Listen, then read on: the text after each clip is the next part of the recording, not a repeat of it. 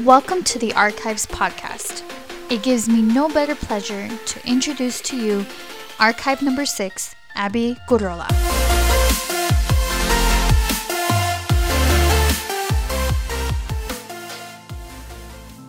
Abby grew up in a single parent home with three younger siblings.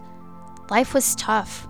Because her mom had a full time job, she had to learn to cook and take care of her younger brothers. On top of all that, this family was constantly moving. Abby once shared that she and her mother would be moving refrigerators, stoves, and even heavy furniture. Just them two. That should give you a visual of the literal, emotional, and mental burden they had to live with. But even with all that, Abby's grandmother and family created a solid Christian foundation that was later key in Abby's salvation. Let's take a listen. I know that your mom was pregnant with you while she was living in Dallas, Texas, but you weren't born there. Where were you born? I was born here in El Paso, Texas. My mom and my dad were living in Dallas. So when my mom was pregnant with me, my dad went to prison. Then For a vacation? for a vacation, as they call it at church, apparently. No, but he was um, he went to prison, and my mom pretty much lost everything. Um, that was they were both working together, and it was hard for her to just keep up with just payments and everything, lawyers and everything that was needed for my dad. So we ended up moving to El Paso. She ended up moving to El Paso and that's where I was born. We she has an aunt. I have an aunt here in El Paso, and that's where she was able to stay, and that's why I was born here in El Paso. You didn't end up staying here in El Paso. Uh, you went to Mexico. What was the reason? Yes, so I we went to Mexico. I remember my mom telling me a story where she she just pretty much had lost everything. She felt like she couldn't offer anything to us. And she said that she won, she had us, her kids, and went to a pay payphone and she was going to call the police and say that there were some kids that were abandoned and she was going to leave us there and pretty much just abandon us. But not because she didn't love us, she just felt like she she couldn't do it on her own, but she said God touched her when she was gonna do that, and and she ended up just calling my uncle who lived in Cuauhtemoc, Chihuahua, and she was just like, I, I can't do this, you know, like I'm struggling, and he said, just come over, and that's how we ended up in Cuauhtemoc, Chihuahua. So you arrive in Mexico, and where did where did it all begin? So, I mean, there's a lot of things I don't really remember. We were little, but I pretty much grew up in Mexico. Like, I'm a Mexican, just not by nationality. but um, I was there until I was 18 years old. That's when I came to the United States. Um, my grandma, she was a big support in our family with my mom and her kids, like my siblings.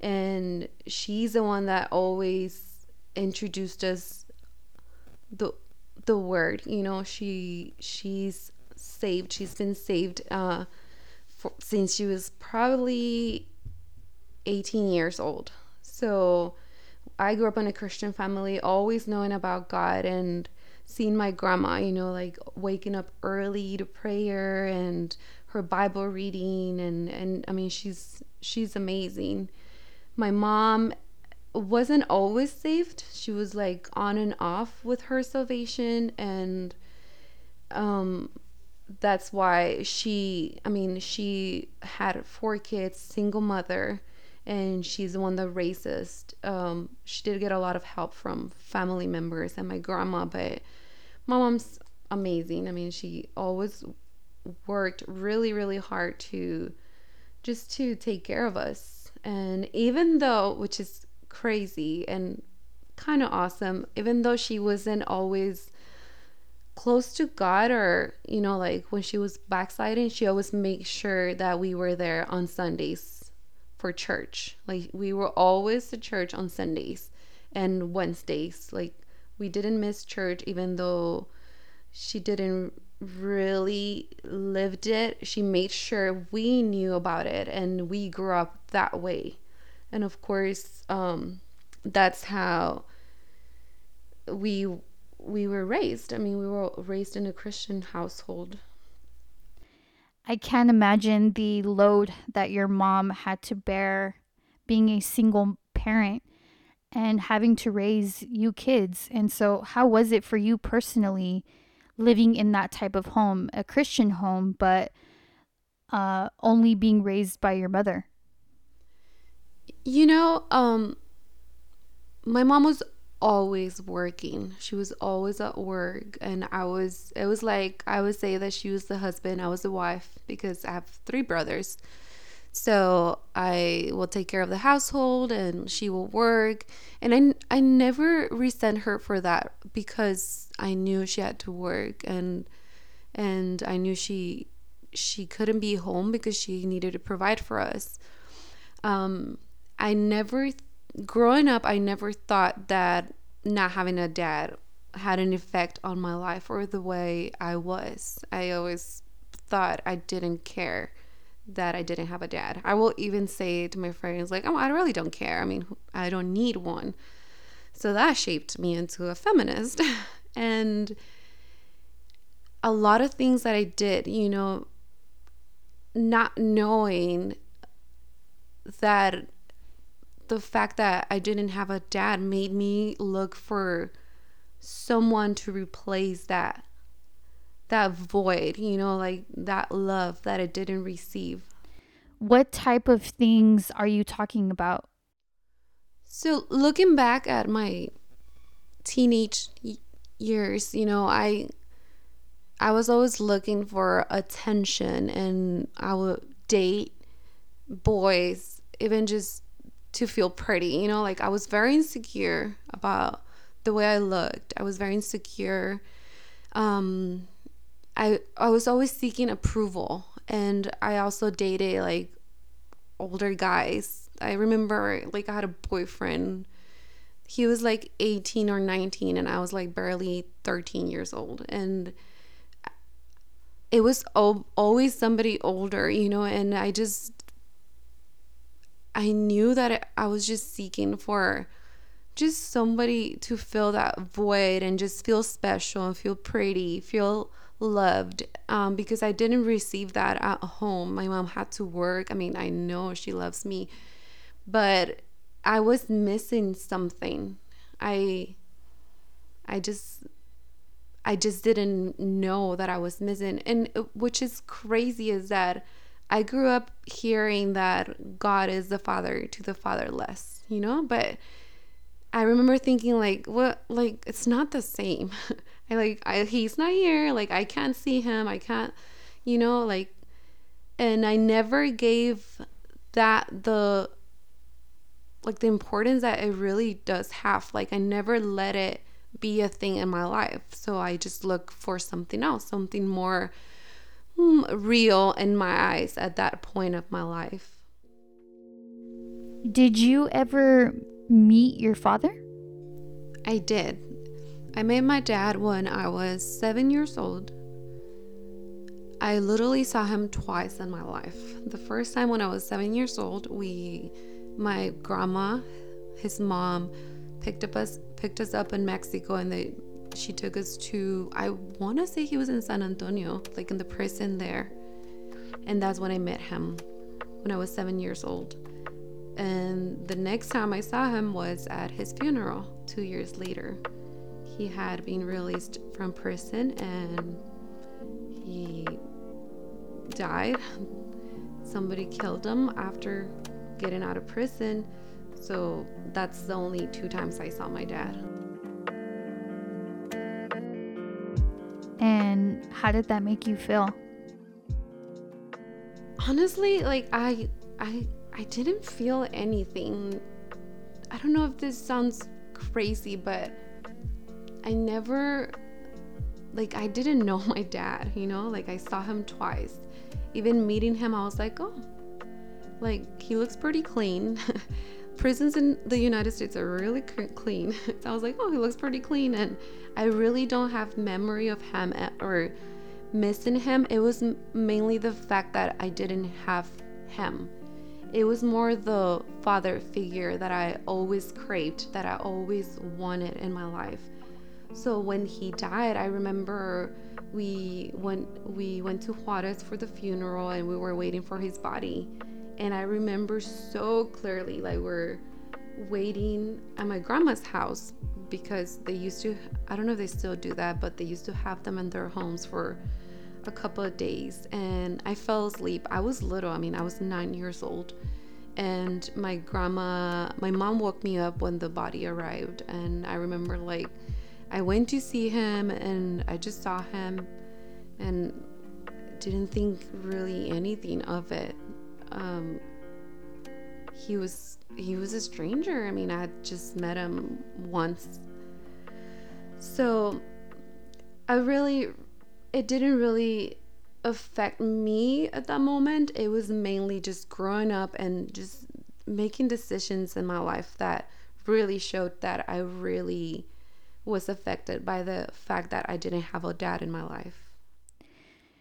So I know that you were actually baptized when you were about 15 years old. And did you give your life to Jesus at that point? What what determined you to ultimately get baptized? So, like I said, I grew up in the Christian family, so I did I did know about God and and I loved going to church and everything. So eventually when I was older, a teenager, um I can say I do I did have a relationship with God and I loved him. And uh, I was going to a church where the youth they were really involved in church, you know, like we just loved going to church. We loved singing and and worshiping God. And it was it was awesome you know like and I was like I there was um a, a camp that they used to do once a year and it was for the whole family but they will split like the groups like the youth and the kids and the parents or the couples and they will do it was like a whole week camp for the whole family and they will do activities for everybody and people will get baptized there in the river so I truly, truly gave my life to God when I was like 15. And the next year at the camp, that's when I got baptized. Did you maintain your relationship with God all throughout your years? So I got saved and then I got when I got baptized, so I got saved at 15 years old and we left Cuauhtémoc, Chihuahua. We moved to uh, Tijuana, Baja California, in Mexico, because my mom was offered um, just to work at an orphanage. So we lived there. We lived at the orphanage. I helped with the girls. I help with the kids. You know, just help there. We we, um, we grew up in a family where um, orphanages or uh, rehabilitation centers was like a really big thing in our family. Like my uncle has had a rehabilitation center. Uh, my grandpa has started like a house when he was younger. So my uncle is the one that was in Tijuana and invited my mom. They needed more help. And he's the one that was already at the orphanage. So we all moved there. Then I came back just to get baptized. I was still maintaining my relationship with God. Even throughout just being there in, in Baja California, we were there for two years and a half before going moving to the United States. And towards the end of just being there, that's when I started just drifting away again. You know, like it didn't last too long for me to just um, getting back to just want to be loved, my insecurities, and just wanting to have a boyfriend or somebody to make me feel loved or pretty. And eventually, that's when a little by little, I just started, you know, they say like oh there's really nothing wrong to listen to just regular music and maybe it's not like maybe there's not but in my case i knew that i started listening to songs and it started reminding me of things that are making me feel things and i wanted to be loved and pretty and just started letting things in my life that were not necessary of God and they're not always just straight up bad things, you know, but you don't know where you're to be open like you don't know what kind of door you're opening and you know and that's where I was like drifting away and eventually I backslid. So probably like two and a half years after getting saved. You mentioned that you moved back to the US, and what was the reasoning for that? So, at, when I was 18 years old, that's when I ended up coming back to El Paso after living pretty much my whole life in Mexico. Didn't even speak English or knew anybody except my aunt. Um, when I was in Mexico, I couldn't go to school because they made this uh, number. It's called La CURP, and it's like a social security number in Mexico that if you don't have it, they made it made it a requirement that you needed it to be able to go to school. So I couldn't go to school unless I had like a dual citizenship, and that cost money. And my mom had asked uh, one of her cousins if I can come and live with him and he was like, No, I raised a girl here and girls are trouble and da da da. So she can't come. And I was pretty bummed, but I was not going to school for like a year in Mexico when I was 17 years old. I stopped going to school, which I was not happy about it because I always wanted to get an education and we grew up poor. So I wanted to better myself and I just didn't want to have the type of life that I had when I was little, you know, just the struggles, the struggle with money and all of that. So I remember one day my mom and I were sitting on her bed and I was telling her like what am I going to do? Like what am I going to do with my life? Like I can't go back to school here and it cost so much money for me to just get dual citizenship for me to go to school and I'm like and even if I can't like we we can't really afford it. And as we're saying that, this is a year after my mom called my uncle. She gets a phone call and it's my uncle, and he's like, Oh, fine, you can send your daughter. I'll take care of her here. Uh, the other one went to the Navy, so that's fine. I can deal with one girl. One and girl at a time. One girl at a time will be better. So, yes, I mean, it was crazy and the timing we were just talking about it and it, she got the call and next thing you know i'm in the united states not knowing a thing of what's going on around me so at this point you are 18 18 yes you're 18 years old and you're backslidden at this point you know you're not really serving god and you move to the us to go to college and what university did you end up going to? So, when I came to the United States, I actually did high school first. Um, they didn't take all my credits from Mexico, and I had to stop for a year in Mexico with high school. So, when I came here, I did high school in a year and a half. It was crazy. I did before school, after school, PLATO, credit by exam, and learn English at the same time. So, then I went to UTEP so you're away from, you know, your mom and your family and you're living over here basically on your own, going to school. What was your life like at this point? I mean, the first two years I cried every single day because I wanted to be in Mexico. I mean, I've never been in the United States. I can't speak the language. It was very stressful. But then I started making friends and I started like just partying and like I was out, like I was in high school and I there were days that um I will go out on a part to a, like I will go party and then take working working out workout clothes with me and then just put it on at six in the morning and pretend that I had gone running.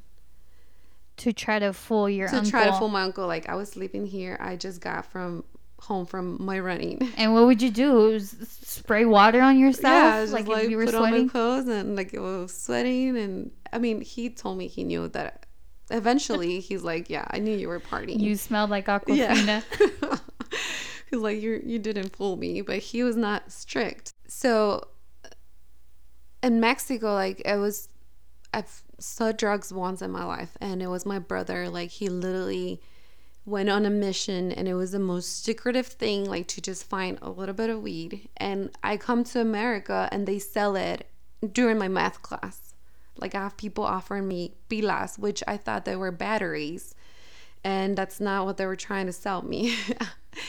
so I was like, wait a minute. Like everybody's telling Mexico is like the country of the drugs, which I'm not saying is not true, but here is like the raves and all that, which I didn't do, but I did try drugs. I did try the alcohol, the partying and everything. And I mean, going to college, it, got even worse. Um, I I was living with my uncle, then um, then I moved in with my aunt, third cousins, my mom's sister, and that's when I was living with her, and it was the same. I mean, I even had parties at her house, like crazy parties where it will get out of control, and it was just so easy, you know. And I had a lot of like friendships where, I mean, they're not real friendships. Like it was just like a partying company. Like it's this the people that'll be there with you just to have fun. But I never really had like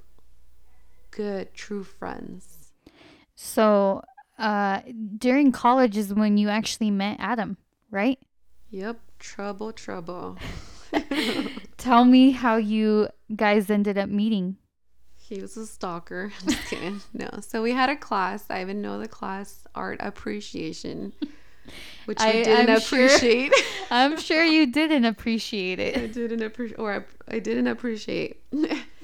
Uh, we had a class together, and he followed me, and he like tried to talk to me, and I'm like, who's this guy trying to talk to me? But he was very persistent, so he kept talking to me.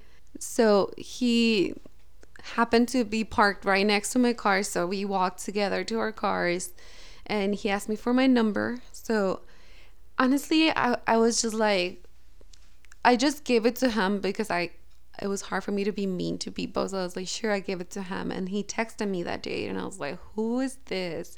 He was like, hey, it's Adam. We met today. And I'm like, eh, not interested. But I mean, he would text me every day and well that's that's my version. Of course, he'll give you a different one. They always do. they always do, but honestly, just mine's the real one. then, I mean, I really didn't like. I was not interested. He was really persistent. Um, but we ended up dating. we ended up dating for like four months. Then we bro- broke up. Like it, we, he broke up with me. He through, broke up with you through a text message but because he knew I was gonna break up with him. But so he wanted to beat you to of punch. Of course, of course. So he broke up with me. We split up for three years. And wow. I mean, he moved on with his life. I moved on with my life. And he never stopped stalking me. he never stopped? he never stopped. I mean, look at us. We're married now.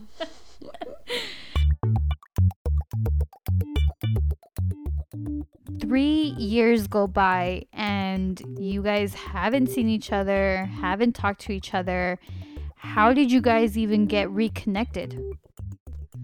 Um, I was in a relationship in that time frame and you know social media you post when you're in a relationship and when you're not you just delete everything so he noticed that i had deleted everything so he sends me a message. He's like, hey, let's hang out. Actually, he offered me a job. that was his way to get me to talk to him. We go to Applebee's for a job meeting, uh, an interview. Interview that we talked nothing about, but um, he was he was uh, ended up being a date. a girlfriend. I'm telling you, he's really good at this. He's like, hey, job interview and I ended up on a date with him at Applebee's. And I mean, it just seeing him again and all that uh, it just like sparkled everything like like oh hey i like this guy haven't seen him in three years but well I love him if it's giving you a job i mean right which I never worked. That's the kind of job you need. So, what type of relationship did you guys have? Did it, did it just work flawlessly? Oh, yes. Everything was perfect. the end. The end.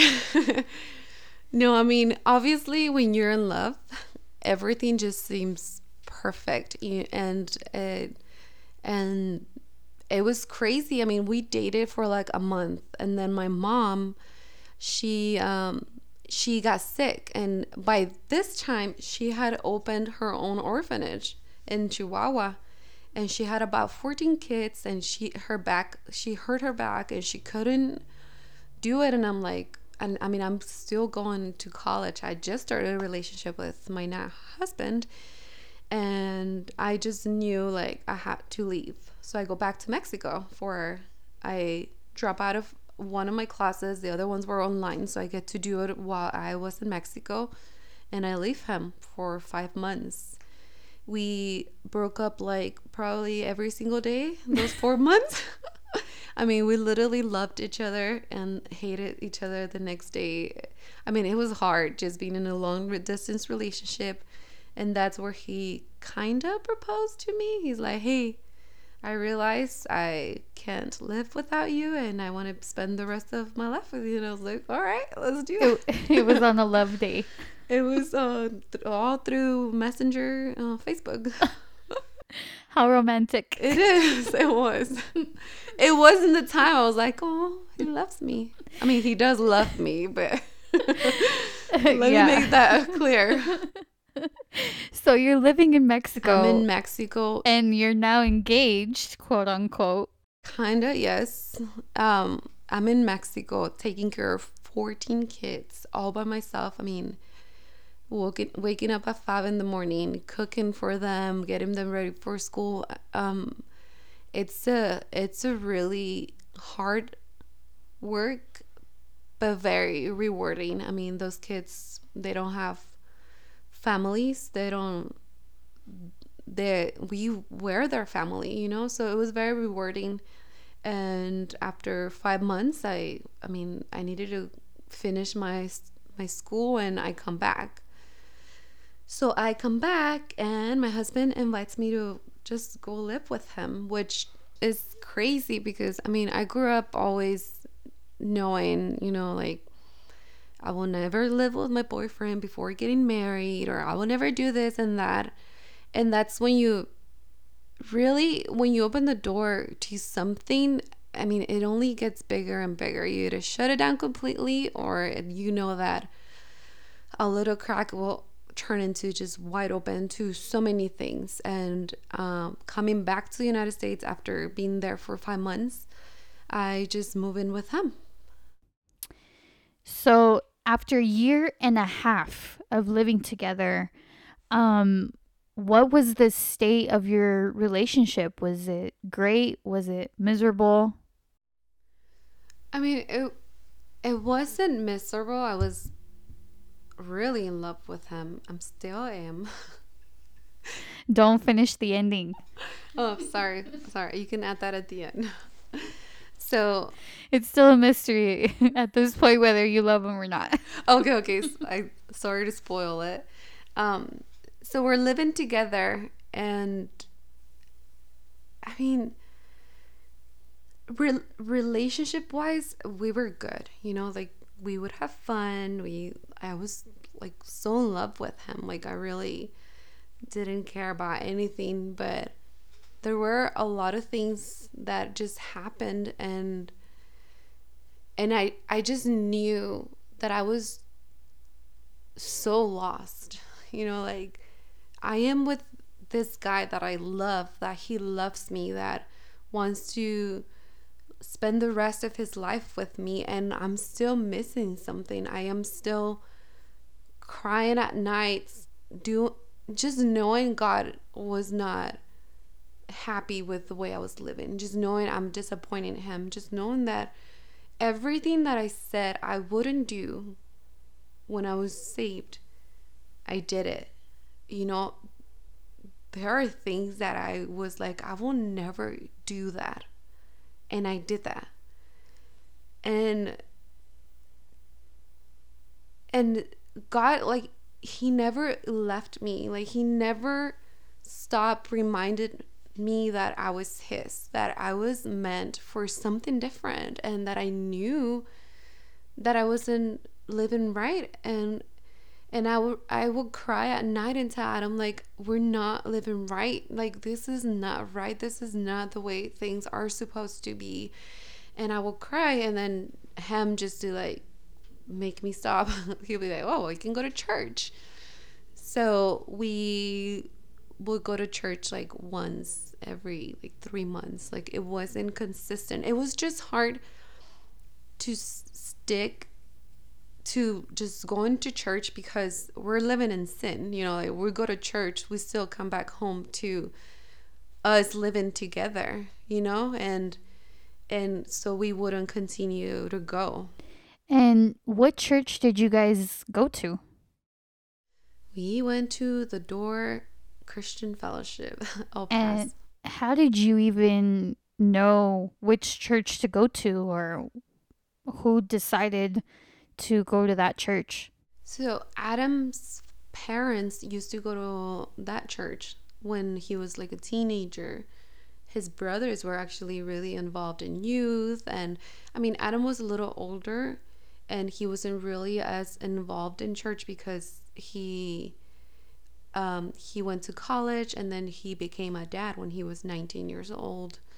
And um, he was doing his own little thing you know? He had two daughters by the age of 21 so he knew about the church and he had like he had gone there when he was younger just not very consistently he wasn't like a member of the church. It was more his parents and his brothers so you guys used to go to the door christian fellowship and never once crossed your mind like hey let's get saved let's get right um, it was just kind of repetitive of your old lifestyle? It was kind of like, um, you know, like when you know like you're not doing something right, but it's like okay, like it really takes a lot to really quit doing that. Like just stop doing it. And I'm not kidding you. We there was somebody, I don't even know who it is. I should find out, but we will go visit and there was this guy that will text Adam every single Saturday and every single Sunday. And we will be like, wow, this guy doesn't give up. He's not getting the message. Like, we're not going to go to church. He'd be like, hey, tomorrow we're going to have church at 11 in the morning. Oh, no, we can't make it. Well, we also have the 6.30 service. I mean, he was faithful. Like, whoever that is, good job. but uh, he was really persistent, and we're like, no, we're not gonna go. And it took months after, like, we finally decided. I mean, we just will go there whenever I had like guilt, and like it will fix my guilt. But this is crazy. I will like raise my hand, get saved, or just and go to the altar and I'll be like thinking like shoot like we have a party next week and if I really like if I really do this I can't go. Uh, you you thought you'd come back the next Sunday and yeah, and I was like, get saved like, again. Oh, what I do? Like, I just bought all this clothes. It's not really church appropriate. It is brand new. Like super shallow, dumb things that I was like, nah. So I was like, well, we'll see. We'll see what happens. And obviously, it was just like go months without going to church. But I was still, I mean, obviously, I didn't want to make the, I, want, I didn't want to do the work, but I also, nothing changed. I was still empty. I was still feeling that void in my heart. I was still unhappy. Like, I was happy with Adam, but I was still missing something, you know? And I was like, my mom, we wanted to get married when we had the money to afford a wedding and afford a visa for my mom so she could be at the wedding since she didn't have one.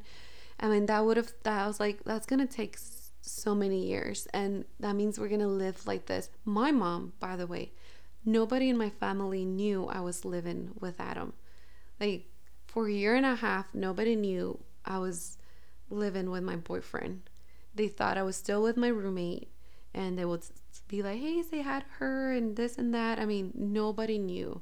So I was truly living a double life, like pretending to be this person with my family because they're all Christians. I mean, they're Christians, so I was pretending to be somebody that I wasn't.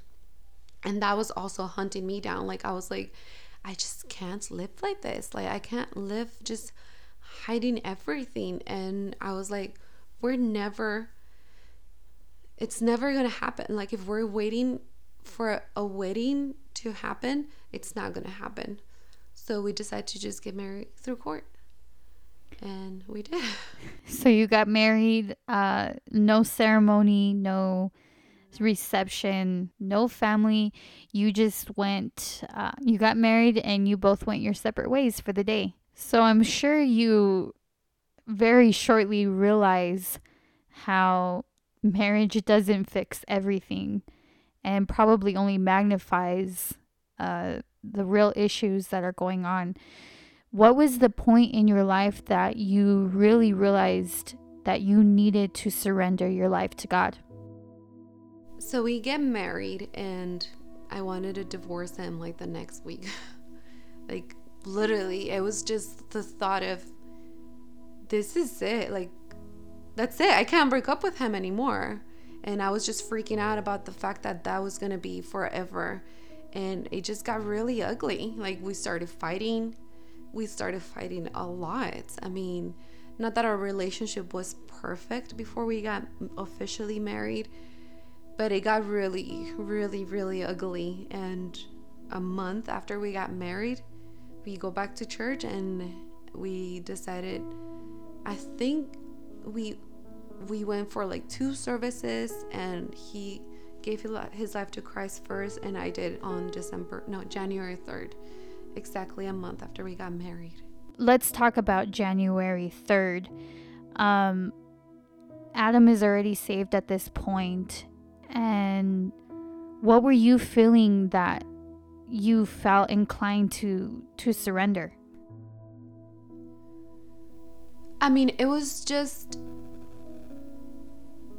like I'm married now. Like this has to work. It has to because my mom was a single mom and I, even though we didn't have kids, it was like I'm not going to be a divorced woman. Like I'm not I always said that I wanted to just be married once and forever.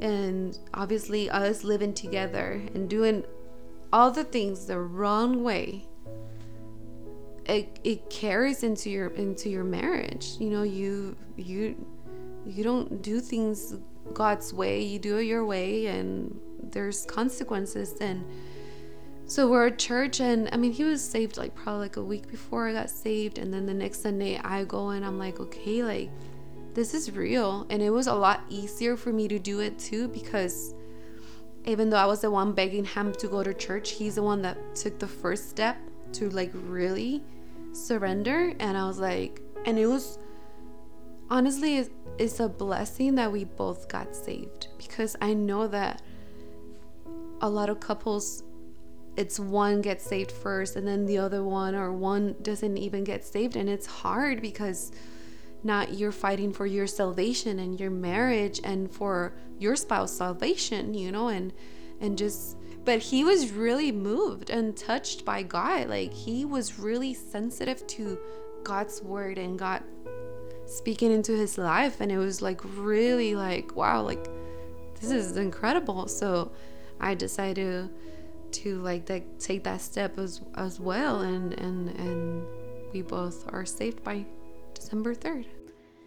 So perfect. Now you're saved, you're married, you have four kids, and now life is just perfect, isn't it? Of course it is. Once you're saved, it all changes. no, but in all seriousness, um, you know, we we do things our way and there are consequences, you know, for our actions. There's always um, um, there's a cause and effect, and I I did things my way. We did things our, my way, and marriage didn't fix it and make it disappear. And I need we needed something greater, and that's when we get saved. But it doesn't mean it just poof, it all just turns into rainbows and butterflies and it's all perfect. But there's there's this the hope of you changing of you you being a better person and and knowing that no matter how hard life gets you're not alone and there's no void there's no just looking for that piece that we're missing like we're complete and although it's not perfect and life will never be perfect it's beautiful just to know that God loves us no matter what. Like he just loves us and takes us as we are and he's willing to work with us and be like, "All right, you messed it all up. That was not my plan, but I can work with you. I can I can do something good, something better. I can I can fix it. Just let me fix it, you know? And just letting God work in our lives and and in our marriage and just letting him be the the center of our marriage because I mean without God there's we wouldn't be here right now. You know, I mean, I wanted to divorce him a week after we went to the court. And if if we would have continued without God, without making that decision of just giving our lives to to Christ, I mean, I don't I don't think we'll be together, you know? Because the the devil doesn't like successful marriages and he's always going to be attacking and attacking us, but jokes on him, you know, because we have God on our side and we're not fighting our battles alone. Like we have him and he's greater than him. And thanks to him, like Adam and I are growing together and getting to know each other. I mean, we're kind of freshly married. Uh, it's been five years, and we have four kids. He had the two girls by the time we got married, and we have two boys. It's crazy because they're crazy, but they're a blessing, you know, and and they're a gift from God because I did things in life that if I were to think back and and look at things that I did in my past, I'm like, I don't even deserve to be a mother. You know, like I will feel that way, but there's redemption and, and there's forgiveness. And just to think that God forgives forgave absolutely everything that I did. Is just mind blowing, you know, and and it's just amazing just moving forward and and just looking back at the way my life is was before. Having God enter in, in my life like I mean Christ in my heart and just follow him and just serving him it was a mess and it was just going down the hill like it wasn't going to get any better and I found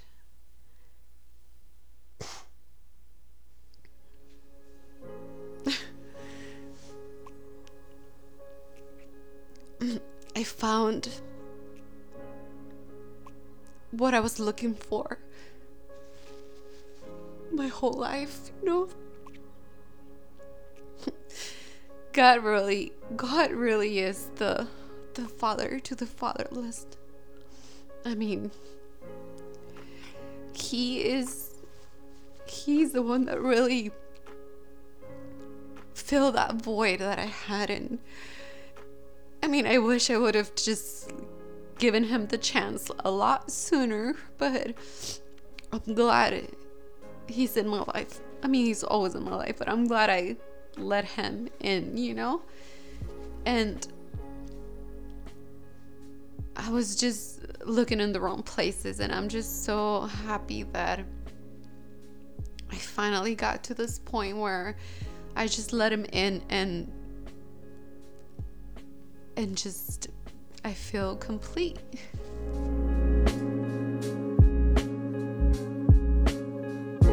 Well, a personal uh, testimony of your friendship. I mean, you are an amazing friend and an amazing wife and a mother.